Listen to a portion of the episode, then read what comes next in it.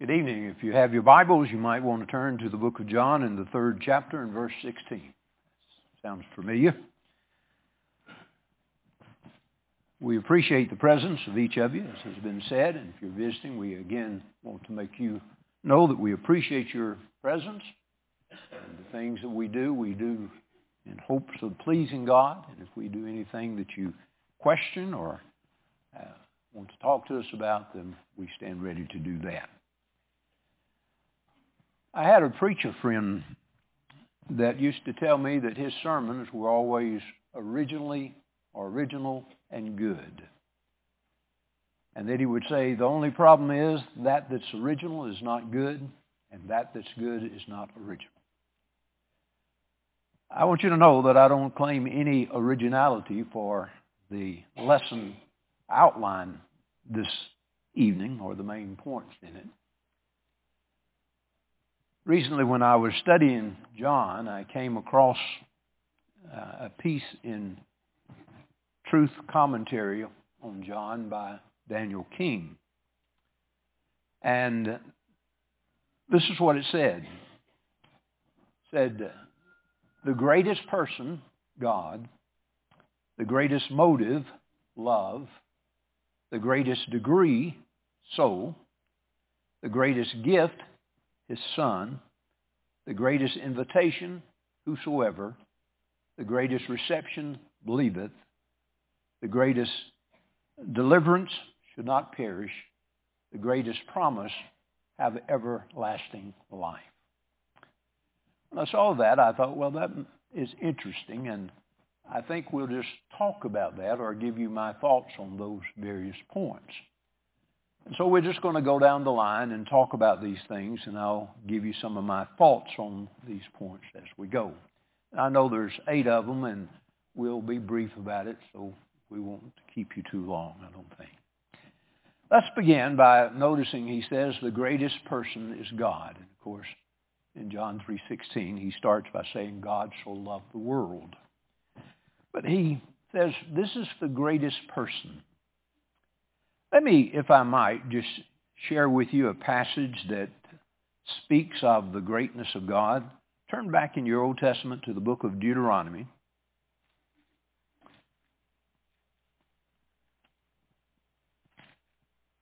And look at chapter 32. Deuteronomy chapter 32.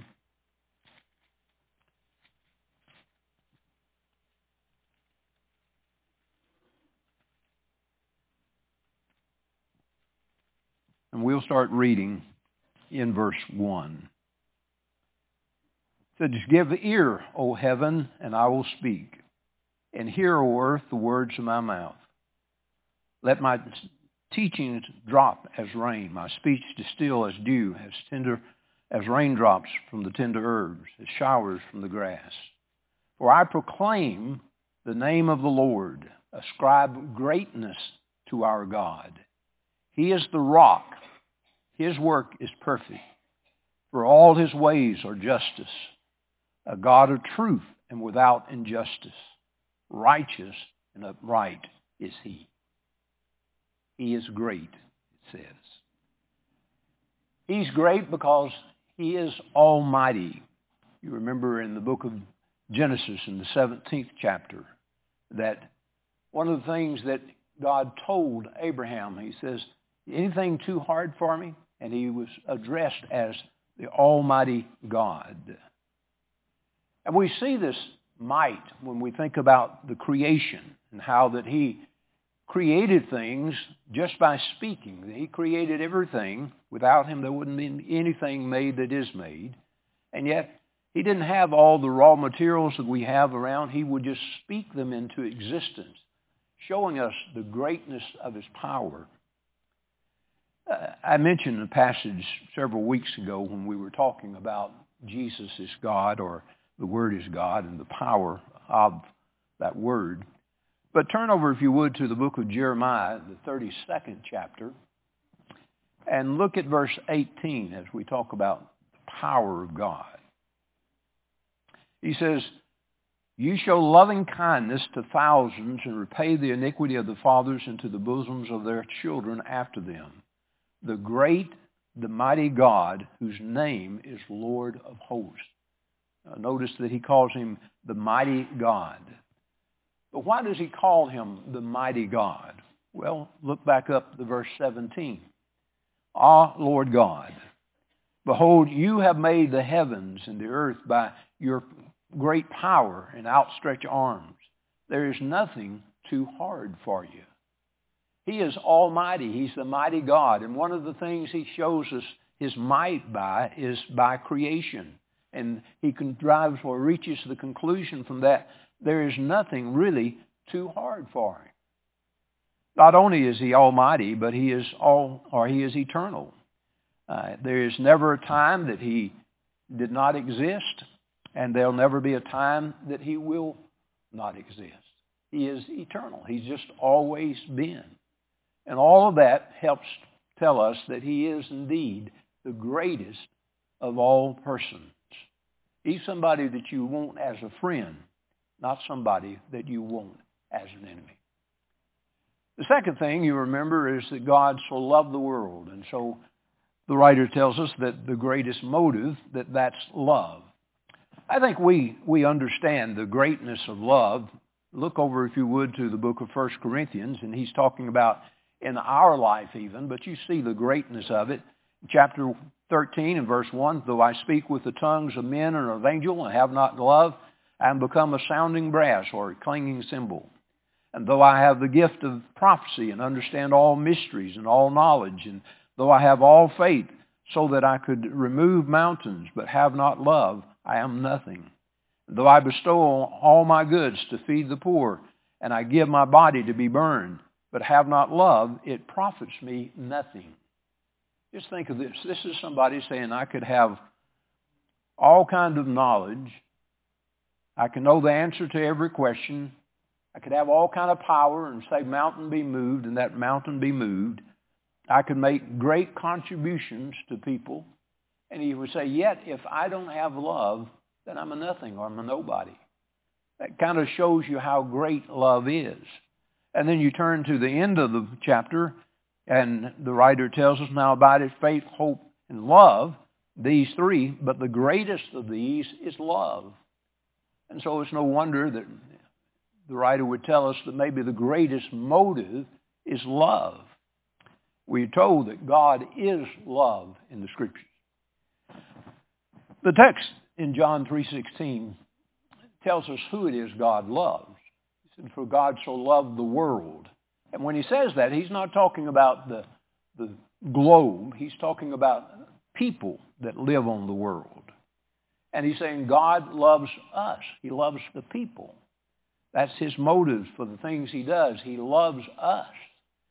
And particularly what he was talking about in John 3.16, the motive that's behind it is his love for us. There are more than one different word, or more than one word, that is used to uh, describe love or call love, call things love. We have agape that most of us are familiar with in the Greek. We have phileo, and they differ somewhat. Agape is just a more general word. Phileo kind of narrows it down and is talking about brotherly love. And the one that's talked about here is agape. And I think, in my way of thinking, that even though there are differences in some ways, one of them is aimed at particularly a brother or a sister, and others is just in general, I think always the characteristics are going to be there of whatever love it is. And the basic characteristic of love is that love is active goodwill that seeks the good of other people. And in John 3.16, you hear that, that God is love or God loves us. And so what is God doing? John 3.16, he's giving his son so that we can be saved or so that we won't have to perish. And so he has our interest at heart and in mind. If he loves us, though, some people will ask, well, why doesn't he just save everybody? And I think I would answer that by saying, have you ever seen a parent that just, you know, love the kids? And yet, despite that parent's love, that child doesn't turn out like they want him to. And he's not what he should be as a, as a person. And that's the way it is with God. He, he wants us to do good. He's rooting for us to do good. He'll do everything he can in his power or within reason to make things good for us. But at the same time, we have to realize there's more than just a matter of love involved. That there are other characteristics and qualities that need to be considered.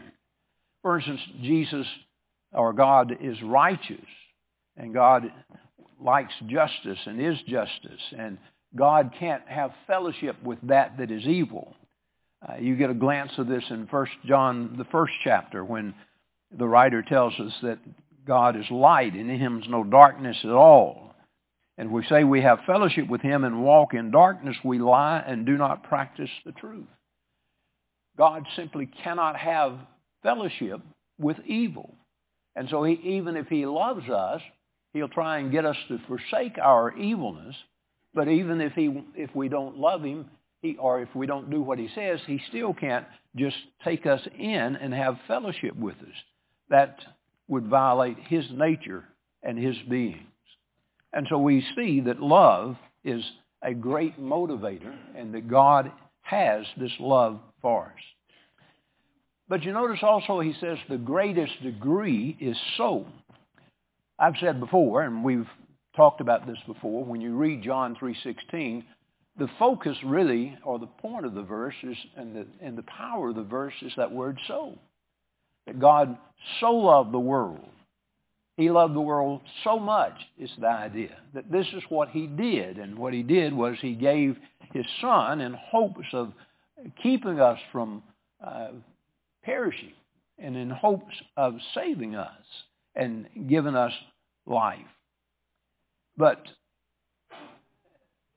that word so is there telling us how great that is. We um, talked some this morning about the sacrifice of Jesus. And I, I suggested to you, you think about that. What, what could God do in sacrifice greater than that? I mentioned this morning the, the story of the hen and the uh, pig that they make a meal, but the hen said, well, you, you furnish the ham and I'll furnish the egg. And, and the pig thought for a moment. He said, that, sounds like a sacrifice for me, a contribution for you. Well, just about anything God did other than what he did do of giving his son, it'd be just simply like a contribution. It wouldn't be a sacrifice. If he just gave him something, he could speak that into existence again. But this was eternal. This was something that, that he couldn't just get rid of without any sorrow or just bring it back without uh, some effort. He couldn't do that. Jesus is eternal. And so when you think about it, this is the greatest sacrifice that he can make. And so he's saying he so loved the world. He so did. He made this enormous sacrifice for us. Look over, if you would, to the book of Romans in the fifth chapter for a moment. A passage about love and about our being saved, uh, but want to look at a little different idea of it.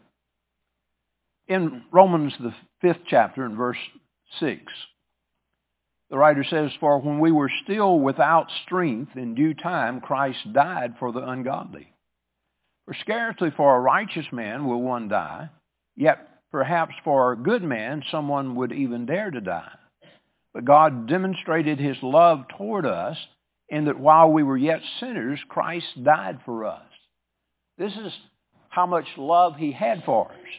He didn't say, well, you come and be good, and if you can measure up to where I want you to, then I'll send my son, and, and he can get rid of your sins for you. He said, I will send him in hopes that you'll desire to become good and that you will become good. And that's what he did. His love was so great that even before we had changed, he was willing to give Jesus as a sacrifice in hopes that we would change and that one day we would be saved. Look at the book of 2 Peter in the third chapter and verse 10. Uh, excuse me, verse 9. Peter says, The Lord is not slack concerning his promise, as some count slackness, but is long-suffering to usward, not willing that any should perish, but that all should come to repentance. The reason that the world stands today and continues to stand is that God wants to give us an opportunity to be saved. He loves us so much that he wants us to have every opportunity we can to escape the, the perdition and enjoy salvation. Every person is important to God. Think about the book of Luke in the 15th chapter and in the first of it when Jesus is saying that uh, if a man has a hundred sheep and 99 of them is in the fold and one of them is lost, he will leave the 99 and go seek the one that is lost. Have you ever thought about what that means to you? It means that God so loves you that he's not satisfied with just the 99. He would leave those and he would go and search for you. I think, if my thinking is correct, that Christ would have died had I been the only sinner. Because God would have wanted me to be saved and he would have given Christ's life again even for me. He would leave the 99 for the one that is in danger. You can think about um, how that in Luke 11, that prodigal son goes off. But God doesn't just give him up. He so loved him, or so loves us, as in the parable, that when he comes back, he's ready to take him, he says. And so he is the loving father that he so loves that if we will ever listen to him and hear the, the, the call, he's willing to take us. That's how much he loves us. He so loves us that much. Think about people like David of old and how we look at some of the things he did and we wonder how. And yet, when he repented of them, God was there for him. Or the Apostle Paul, who uh, spent time persecuting Christians, but then turned from that, and God received him. And all of this is to say, so great is the love of Christ, or of God, that he will so loves us that he would do anything he can to save us, even give his son's life, and that he would do anything to save us, and if we'll just turn to him, he'll receive us. He so loves us that much. The greatest gift, his son. This is the, the object of that so love.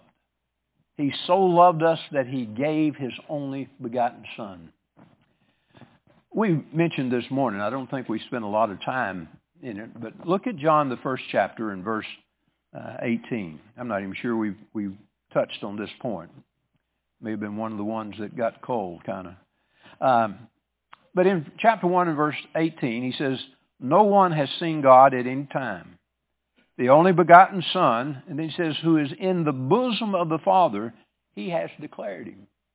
That part about it, in the bosom of his Father. That's, again, a passage that's trying to show us how much God cares for Jesus Christ and his Son. And the, picture is one that he loves him so much. And yet the passage in John 3.16 says he so loved us that he was willing to give Jesus so that we will not perish. Look at another passage in, this time, the book of Romans in the eighth chapter.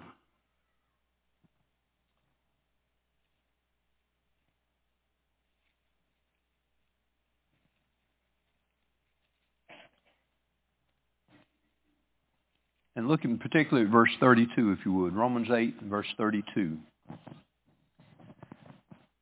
And there Paul tells us, he says, He who did not spare his own son, but delivered him up for us all, how shall he not with us also freely give us all things?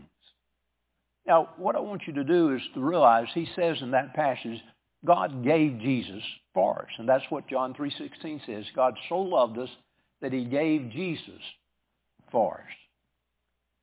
Romans 8 is telling us, in essence, that there is nothing more than that that he, was, he could do. That he gave Jesus, and he says if he did that, don't you know he'd do anything else that he could for you? That's the end or in nth of the love that he's got. That's as far as he can get is loving Christ that much and that he's willing to give Christ for us. And so if there's anything else, he said, surely he'd be willing to do that in, in that way.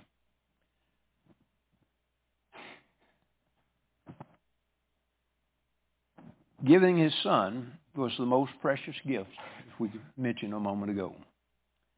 And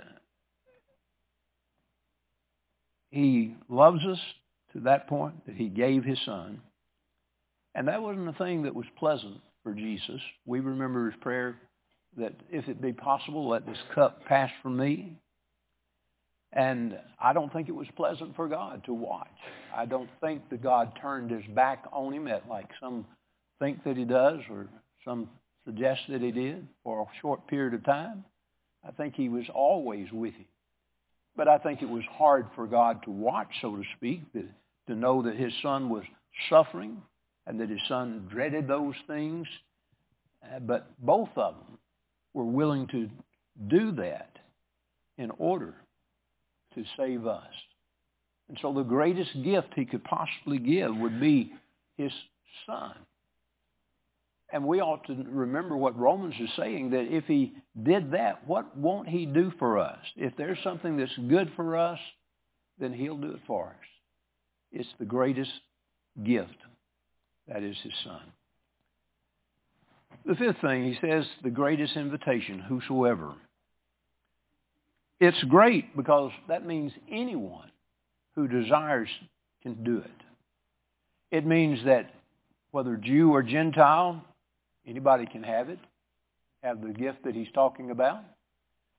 In fact, you remember in Romans 1, I'm not ashamed of the gospel. It's the power of God unto salvation to everyone who believeth, to the Jew first and then also to the Gentile. For therein is revealed the righteousness of God by faith unto faith. It doesn't matter whether one is Jew or Gentile. There was a time that Jew was is favored on earth or blessed on earth, but he had this plan. He was bringing the Gentiles in also. And now when he comes to this part about you can escape the perdition if you want to, he says it doesn't make any difference whether you're Jew or Gentile, you can have this salvation. It's to whosoever would. And I want to suggest to you too that it's open to all kinds of sinners. Look over, if you would, to the book of 1 Corinthians in the sixth chapter for a moment.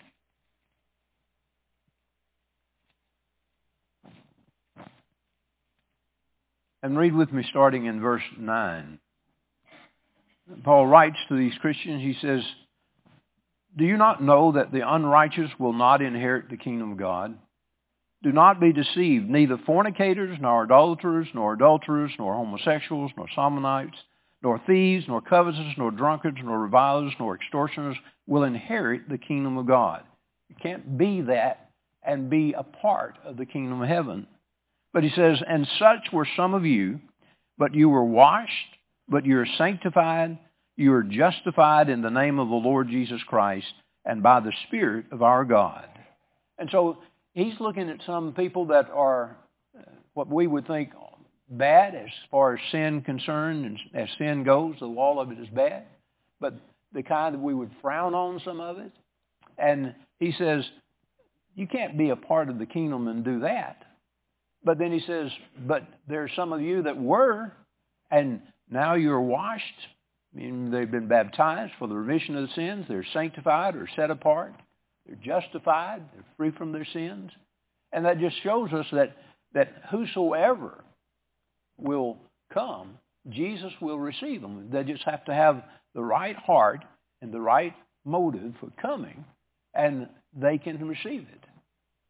It's for whosoever will.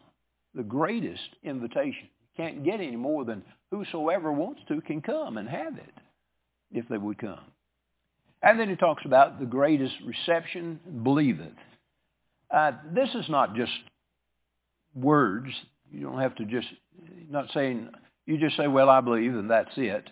And I think we can show that. Go over to the book of James in the second chapter, if you would, for a moment.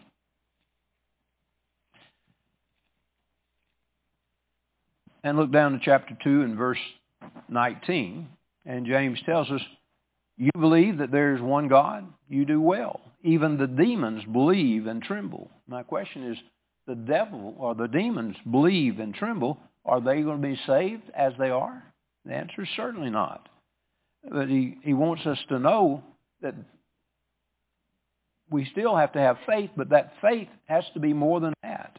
In fact, as you go on down a little bit, he says, but do you want to know, foolish man, that faith without works is dead? Was not Abraham our father justified by works when he offered Isaac his son on the altar? Do you see that faith with, uh, was working together with his works, and by works faith was made perfect? And that's the thing. He's not trying to say we're whosoever believeth is saved, and, and all you got to do is just say, well, yeah, I have faith. You're going to have to show your faith. And you can't show your faith, James says, without works. That's how we show it. And you look at the, the examples we have, and we see people that, that have faith, and they were obedient. And that's the kind of faith that saves us, an obedient faith. And that doesn't mean we earn our salvation. We've talked before. You look at Ephesians 2 and verse 8, for by grace you're saved through faith, and that not of yourselves. But what kind of faith is that? Is that just uh, uh, uh, somebody saying that? No. And that doesn't mean you've earned your salvation if you have to do something. I'll remind you Galatians 3rd chapter, and I think about verse 10, he talks about that the only way you could be saved without grace is if you did everything perfect. Your faith would not be counted your righteousness. You would be righteous because you did everything. This is saying we have faith. That faith will be counted as righteous for us, according to Romans. But at the same time, we've got to be doing things to show that faith and to have the salvation that we, we want. Look over, if you would, for a second to the book of Acts in the 16th chapter. And drop down to about verse 30. You remember Paul and Barnabas were in prison, and there's the earthquake, and the jail doors were open, and the jailer, thinking that they would left, uh, drew a sword was ready to kill himself when Paul says, put up your sword, we're all here. So in verse 30 says, and he brought them out and says, Sirs, what must I do to be saved? Now I want you to notice he's asking, what must I do to be saved? And then Paul says, so they said, believe on the Lord Jesus Christ and you will be saved, you and your household. That's not the end of the story. He goes on to say, and, and just remember, at this time, he's not even heard as far as we know. He's learned what they said. He's going to have to believe in, in Jesus. But he doesn't, as far as we know, know who Jesus is even. And so you go on, says, so they said, uh, believe on the name of the Lord Jesus Christ and you will be saved, you and your house. Then they spoke the word of the Lord to him and to all who were in the household. My point I want you to see is they could not, he could not just believe at that point without hearing. That faith comes by hearing, hearing by the word of God. They had to take him and teach him. And what happened? It says, and they took him the same night of the hour and washed his stripes, and immediately he and all his family were baptized. And then it says, now when they had brought him into the house, set food before him, he rejoiced, having believed in God with all his house. When did it say he believed? After he showed his faith by being baptized into Jesus Christ, according to what they told him. And that's what he's talking about. He whosoever believeth can be saved. And then he points out the greatest deliverance, that we should not perish, he says. Again, when you look at John 3.16, he's trying to say, uh, God so get, loved the world that he gave his only begotten Son, that whosoever believeth in him should not perish, but have everlasting life. And so he wants us to have that life, and the opposite of that is to perish. We escape. What he's talking about, escaping the great deliverance, escaping this perishing. We escape by the grace and mercy of God and because of this our deliverance from uh, the horrors of this place called hell. That's how we are delivered and what he means by deliverance. It is our escape by grace from our sins that condemn us to hell, and it's escaping this place of hell. Romans 6.23 would tell us that uh, the wages of sin is death, and the free gift of God is eternal life. If you sin, you die. You should be subject to this death that he's talking about, this, this second death, the spiritual death. And the fact is that all of us have sinned. In Romans 3 and verse 23, we've all sinned and come short of the glory of God. And so if we just stop right there, then all of us are really condemned unto to hell. So why aren't we there? Why do we not have to look toward that with fear? Well, it's because of the grace and mercy of God and that he has given Jesus so that he can pay the price and free us from our sins and, and give us forgiveness. And then because of our forgiveness, we are not subject to this place called hell. This has got to be the worst place of all when you read about it. It's mentioned in Matthew 5 and verse 29 and 30 that you'd be better off to, to go into that place or, or to escape that place if you had to poke out your eye. That you'd be better not to go to that place and cut off an arm than to go there fully uh, with all the arms and legs and so forth. That's how bad this place is.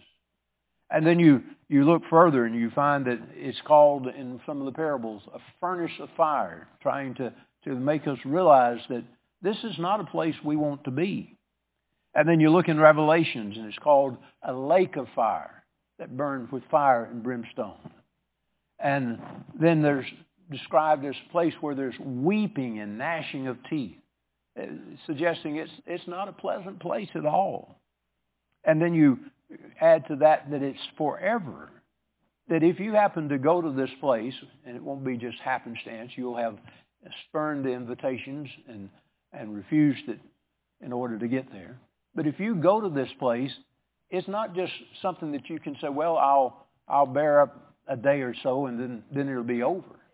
It's going to go night and day forever and ever and ever and ever and ever. And as far as you can think, it's going to be tormented then. And deliverance is getting rid of the sins and getting uh, spared from going to this place that he's talking about, this place called hell. And so it's the greatest deliverance. If you were subject to this sentence of going to hell and you are freed from that and delivered from that, then I think you can see certainly that's the greatest deliverance that there could be. And then he points out it's the promise of eternal life, greatest promise. What can be greater than the promise of eternal life? That's more than just mere existing forever. Uh, those people in hell will exist forever, but you don't call that life. In fact, if you look at John 8 or John 5 and verse 28, he talks about the hour will come and they that were in the grave will hear his voice and come forth. They that have done good unto life and they that have done evil unto damnation. They're both going to exist. But those that are righteous, he says, you have life. He calls that life. But the other, the, the perishing that we talked about, he says, uh, you have damnation, condemnation. That's not a quality of life. And so this idea of everlasting life, it's not only uh, quantity, it's also quality that he's talking about.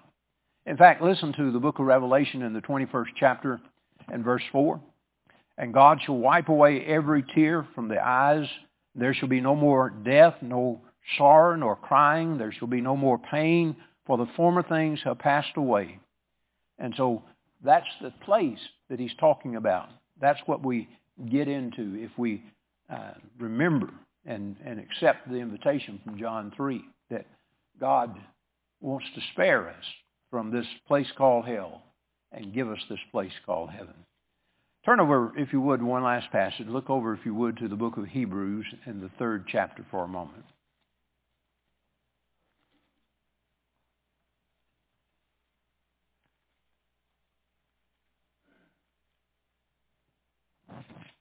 Look at Hebrews 3 and, and let's just start in verse 1.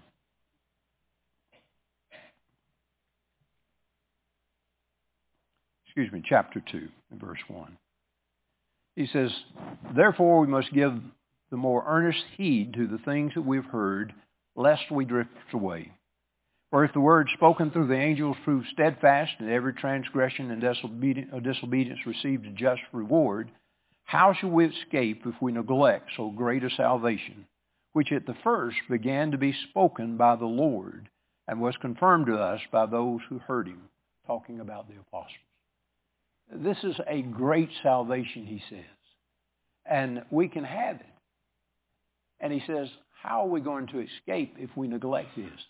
How are we going to escape if we don't think seriously enough about it or if we don't uh, implement the things that Jesus says in order to be saved? We have great